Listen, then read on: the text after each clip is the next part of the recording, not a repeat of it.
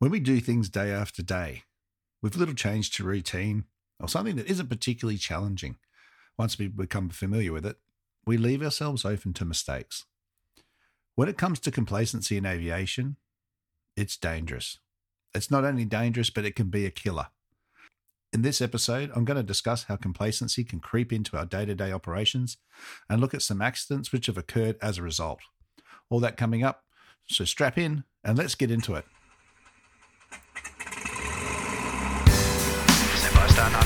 1013, Kilo 25. Coordinating aileron, on a bank balance, bank pressure rolling to 30 degrees. That's 30 degrees there. No, that's only 291. G'day, everyone, and welcome to episode 40 of Flight Training Australia, the podcast all about flight training and flying in Australia and beyond. I'm your host, Trent Robinson. Thank you for joining me. Yep, 40 episodes. We're cracking on. So, thank you to everyone for your great feedback. Um, Spotify, over 100 five star reviews, 50 on Apple Podcasts, and heaps of fantastic written reviews. Uh, I really, really appreciate everybody taking the time to write those. Uh, just a couple of recent ones that have been added is uh, from VH Aussie. Fantastic resource. I wish I'd found this when I was training, would have saved me many headaches. Still plenty of useful info for new commercial pilots and those new to the industry. And Tushar, lots of valuable learnings from really experienced pilots, very well put together, and it's entertaining to listen to while you learn. So, thank you for taking the time to leave those reviews. Remember, you can go to Apple Podcasts and leave a written review. Otherwise, on the Spotify app, you can leave a five star review, which um, just helps the podcast be found by uh, others just like you, other aviators, and also um, it just means a lot to me. It helps me know that um, everyone's out there listening and it's helping you all out. So thank you for doing that. Also, thanks for the great feedback from last week's episode. Um, Bob Tate's episode was great chat, and uh, I hope you all enjoyed his story and the discussion we had on theory and exams. Remember, for the less than the cost of a coffee, you can support the show by becoming a patron. And cost a few beers or even a lunch, you could be a top level tier supporter, which will mean the world to me. And it really helps with the cost associated with the uh, podcast episode and uh, also the YouTube videos that I'm working on at the moment and we'll start getting out there soon.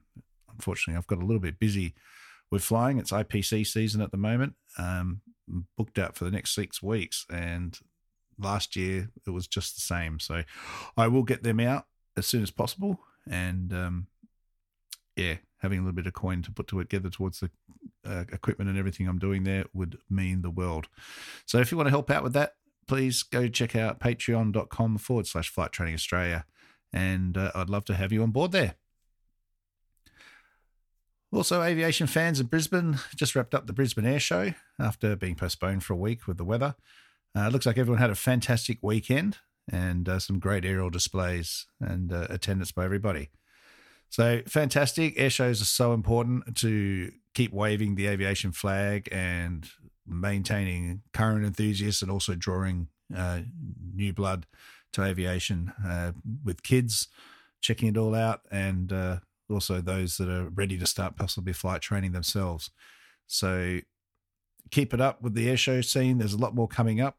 If you've got an air show or an open day or uh, Aero Club day, anything like that, flight school, and you'd like me to uh, mention it on the podcast to uh, share and hopefully help uh, draw a few people along, then please send me an email and let me know about it. So, on to today's topic complacency. The fact of the matter is, it is a real killer. More often than not, it just gives us a real fright and a bit of a wake up call. But unfortunately, some of us aren't so lucky. So, what does it mean by being complacent? What is complacency? In short, it's the self satisfaction accompanied by a loss of awareness of the dangers around us. Complacency starts to creep in once we end up in a routine activity, uh, which you know doesn't necessarily challenge us anymore. It, it might have been to begin with, but it just starts to become the norm and the mundane. Meaning our attention to detail starts to wane, and we leave ourselves open to making mistakes, which could potentially be costly. Distractions and rushing can also lead to mistakes, but generally it's the complacency that leads us to not picking them up and correcting them, averting disaster. I remember back in my day doing a joy flight in the Tiger Moth. I completed a couple that morning already, ordered the fuel, and went inside to have a break until my next passenger arrived. I loved the Tiger Moth, had many hours in it, and was very comfortable with it and the routine. It was an hour joy flight. It was going to be about half an hour or so up the coast, with the second half hour uh, dedicated to doing some aerobatics. My passengers arrived. I loaded them up, and uh, off we went. It wasn't until I was heading out towards the coast that I f- did my first set of clear off checks or in flight checks, if you like. And upon filling, uh, scanning the fuel gauge, I realized my error. The fuel truck hadn't come at all. I had enough fuel for half an hour, but as it was a full hour flight, I ordered fuel. So I made the decision to just continue, do the first half hour scenic along the coast, come back in, refuel, and then go out and do the aerobatics. And I paid for the extra landing fee.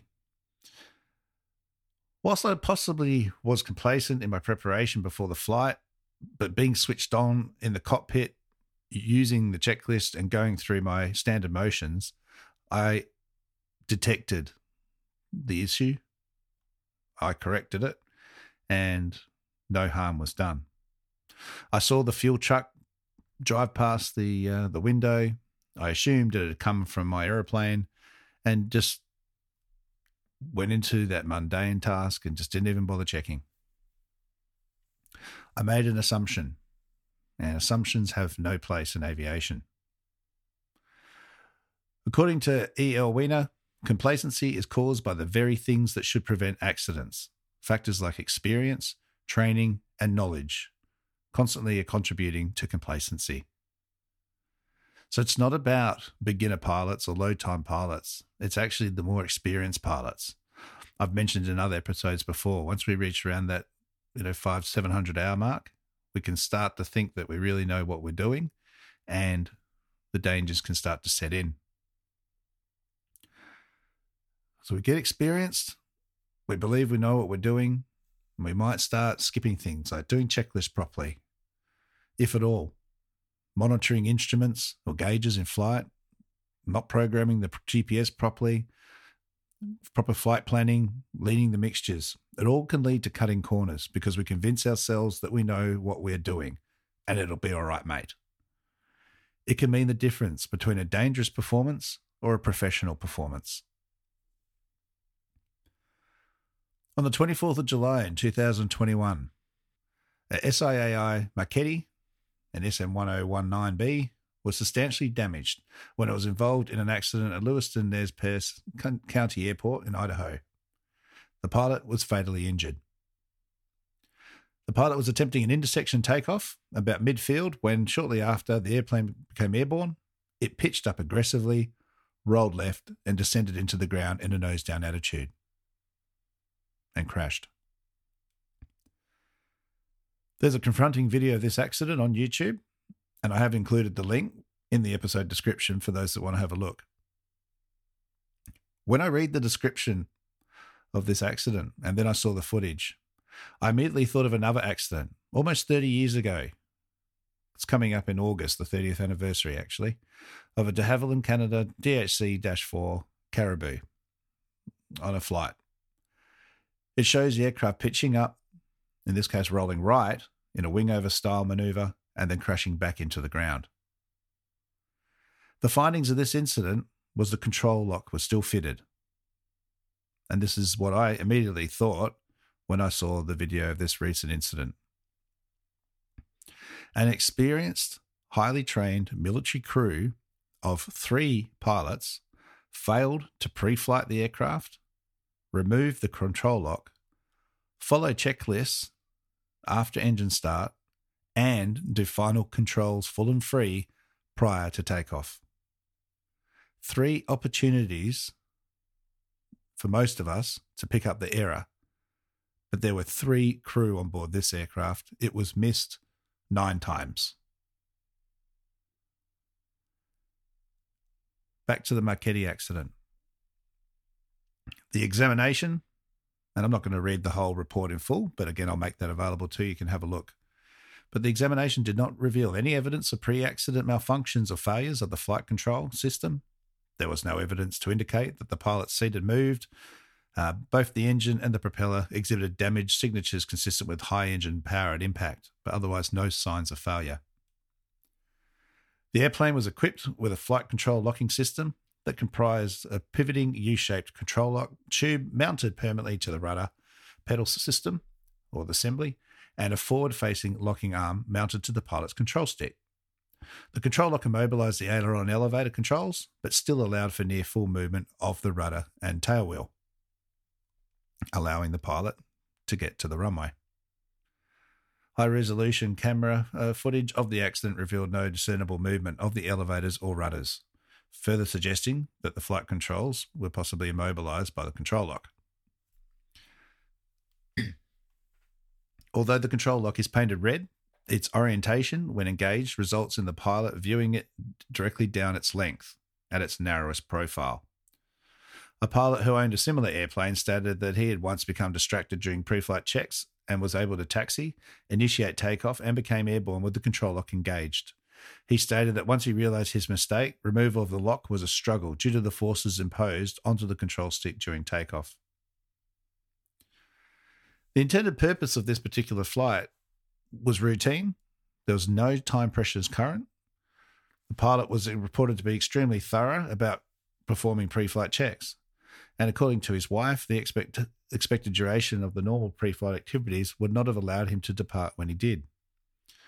The pilot had limited experience in the accident airplane, which could explain why he didn't remove the control lock during the pre flight inspection.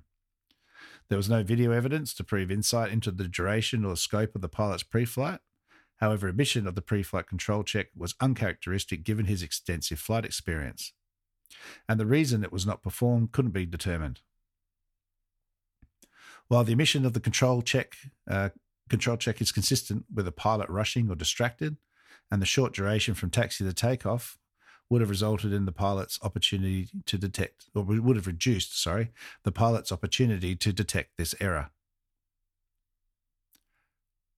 Had the pilot completed a functional check of the controls before initiating takeoff, the presence of the lock would have been detected and the accident would have been prevented. History repeats itself, an almost identical incident to the Caribou, and I'm sure there's several others out there as well. The findings were that the probable cause was the pilot's failure to remove the flight control lock before departure, which resulted in a loss of airplane control and impact with terrain. Contributing to the factor was his failure to perform an adequate pre flight and flight control check before takeoff. The pilot was a former Top Gun, F 14 pilot with thousands of hours' experience and more hours on the F 14 than any other. Never convince yourself that you're immune and protected from making mistakes. You may recognize symptoms of complacency in yourself or those around you. Things like making mistakes, accepting lower standards, boredom, inattention to tasks, accepting and being satisfied with current conditions at work, or neglecting important safety itineraries. All these things are signs that maybe you're starting to get a bit complacent and you need to wake up and step up a bit. So, what are some ways we can counter complacency? Awareness is a huge one. Just listening to this very podcast right now could be the trigger to wake you up and make you consider your own situation and recognize that, hey, I've dropped the ball a bit. Reading accident reports, subscribing to things like CASA's Flight Safety magazine, listening to uh, other podcasts, reading accident reports, ATSB reports, and the like, learning from others' mistakes. Attitude to your job and safety protocols, maintaining your knowledge to ensure safe operations, Remember, just having a job isn't the whole thing. You need to maintain the standard and you need to perform. Those of you that are coming uh, in 135 operations, charter operations, we'll be doing OPCs every six months soon. There'll be checks. These aren't to catch you out or to stress you out or freak you out or anything, but they're there to help maintain safety standards.